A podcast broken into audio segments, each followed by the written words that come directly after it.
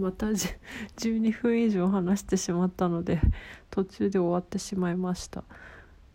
はいあの初心者の方にどういうふうに楽しく日本語を教えるかっていうことを最近考えるようになりましてやっぱりその最初からがっつり文法を勉強して組み組み上げ方式でやるっていうのが組み立て方式か？でやるっていうのは、ちょっと向いてないかなと思いまして、うん、あの新しい別の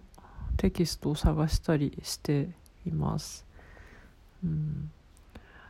あとあの私が行っていたイギリスの学校ではですねやっぱりこのオンラインで教えるということは想定していなくてやっぱりどっかの教室で複数人数に教えるための方法っていうのをあの教えられてそういう形式で教育実習とかも何回かやらされたんですけどやっぱりその教室とか学校で大人数に教えるのと1対1でオンラインで教えるっていうのはあのだいぶ様子が違うんだなっていうことが分かりました。なのでそこの学校で習ったことっていうのはあまりそのオンラインでのレッスンでは役に立たないとまでは言わないですけどあのそのままでは全く使えないなっていうのが正直な感想でしたね。うんやっぱり学校に行く生徒さんとオンラインで日本語勉強したいっていう生徒さんはあの勉強したいっていう何て言うのかなモチモチベーションも違いますしのレベルも違うと思うんですね。でどれくらいその、うん続けるかっていうレッスンを続けるかということも違うので本当にやっぱオンラインで教えるにはオンラインで教えるためのあのまた別の方法っていうのがあるんだろうなって最近はすごくそれを考えています。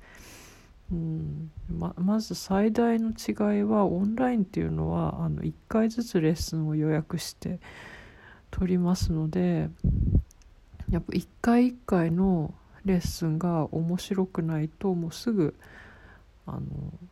予約入らなくなってしまって続けていただけないっていうのが学校の生徒さんとは大きく違うところだと思うんですね。学校はやっぱり1回ずつ料金払っていくっていうことはなくてやっぱり1コースとか1学期とかなんか決まった期間回数をあらかじめ行くことを決めて通うと思うんですけどなのでねまあ多少その退屈な授業でも その1回退屈だったからといって授業もやめちゃう学校やめちゃうっていうことはあのないかんあまりないんじゃないかと思うんですけどうんやっぱりオンラインだとあのそういうことは頻繁に起きますし1対1なのでねその学校で大人数のためにやるような授業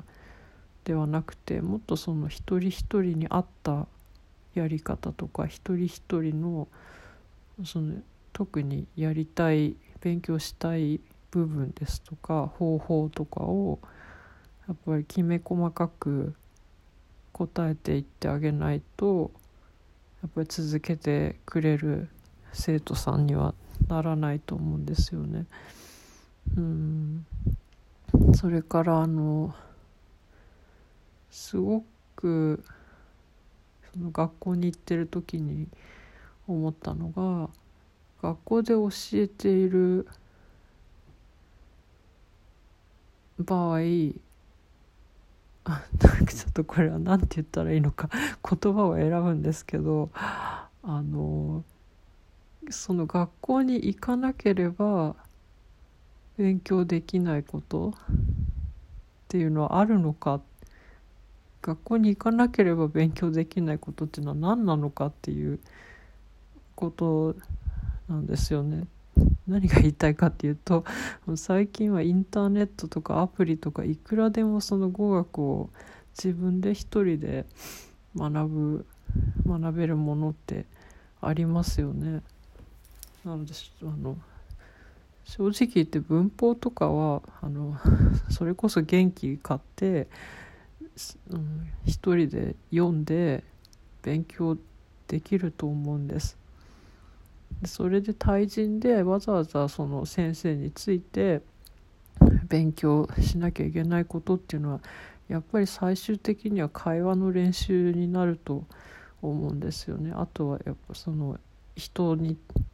ちゃんと人と会話をするっていうことであのモチベーションを保ち続けられるっていう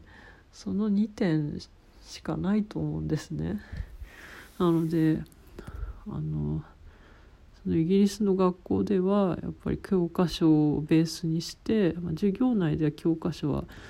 あの生徒さんは使わないんですけど教師はやっぱりその教科書をベースにして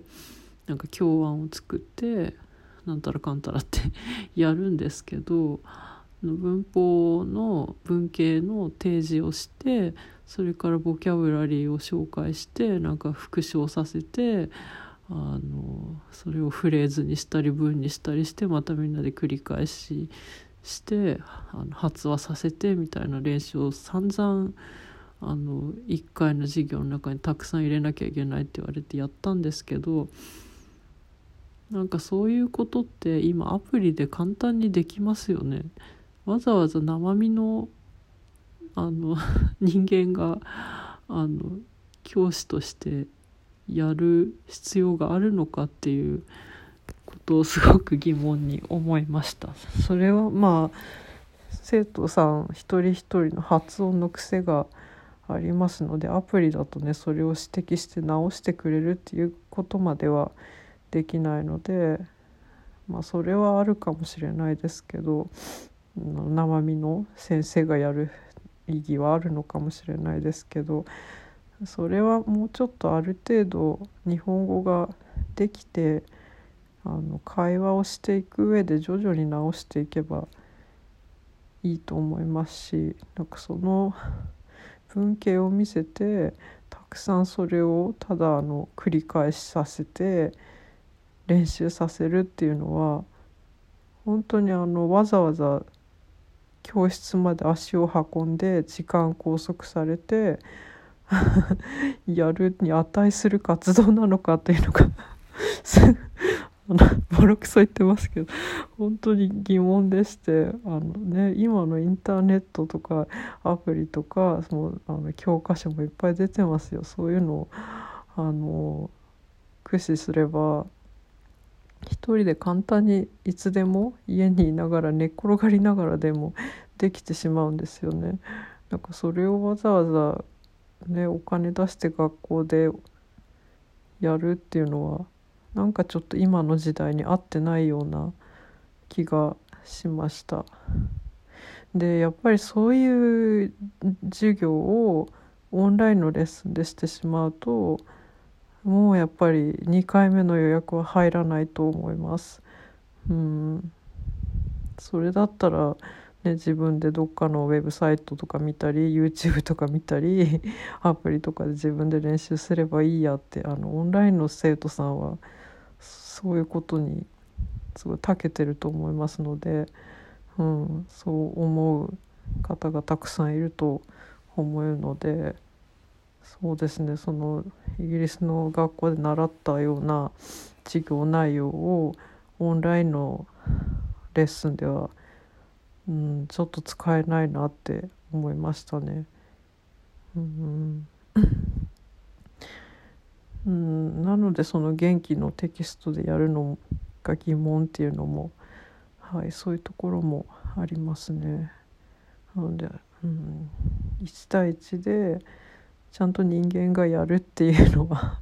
やらなやる意義があるレッスンっていうのをしていかないといけないんだろうなって思います。である程度そのね日本語が話せる方ならその会話をしていってあのその都度分からなかった表現とか間違えちゃったところとかをあの直してあげてっていうふうにあのやっていけるので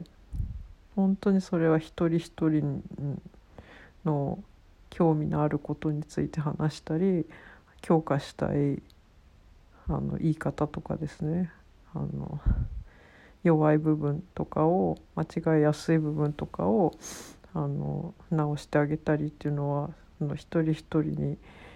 合わせた内容にできるのであのオンラインレッスンでとても向いている方法だと思います。だけど初心者の方はそこまでそういうふうに会話ができないのでで初心者の方にオンラインでしかもそのあの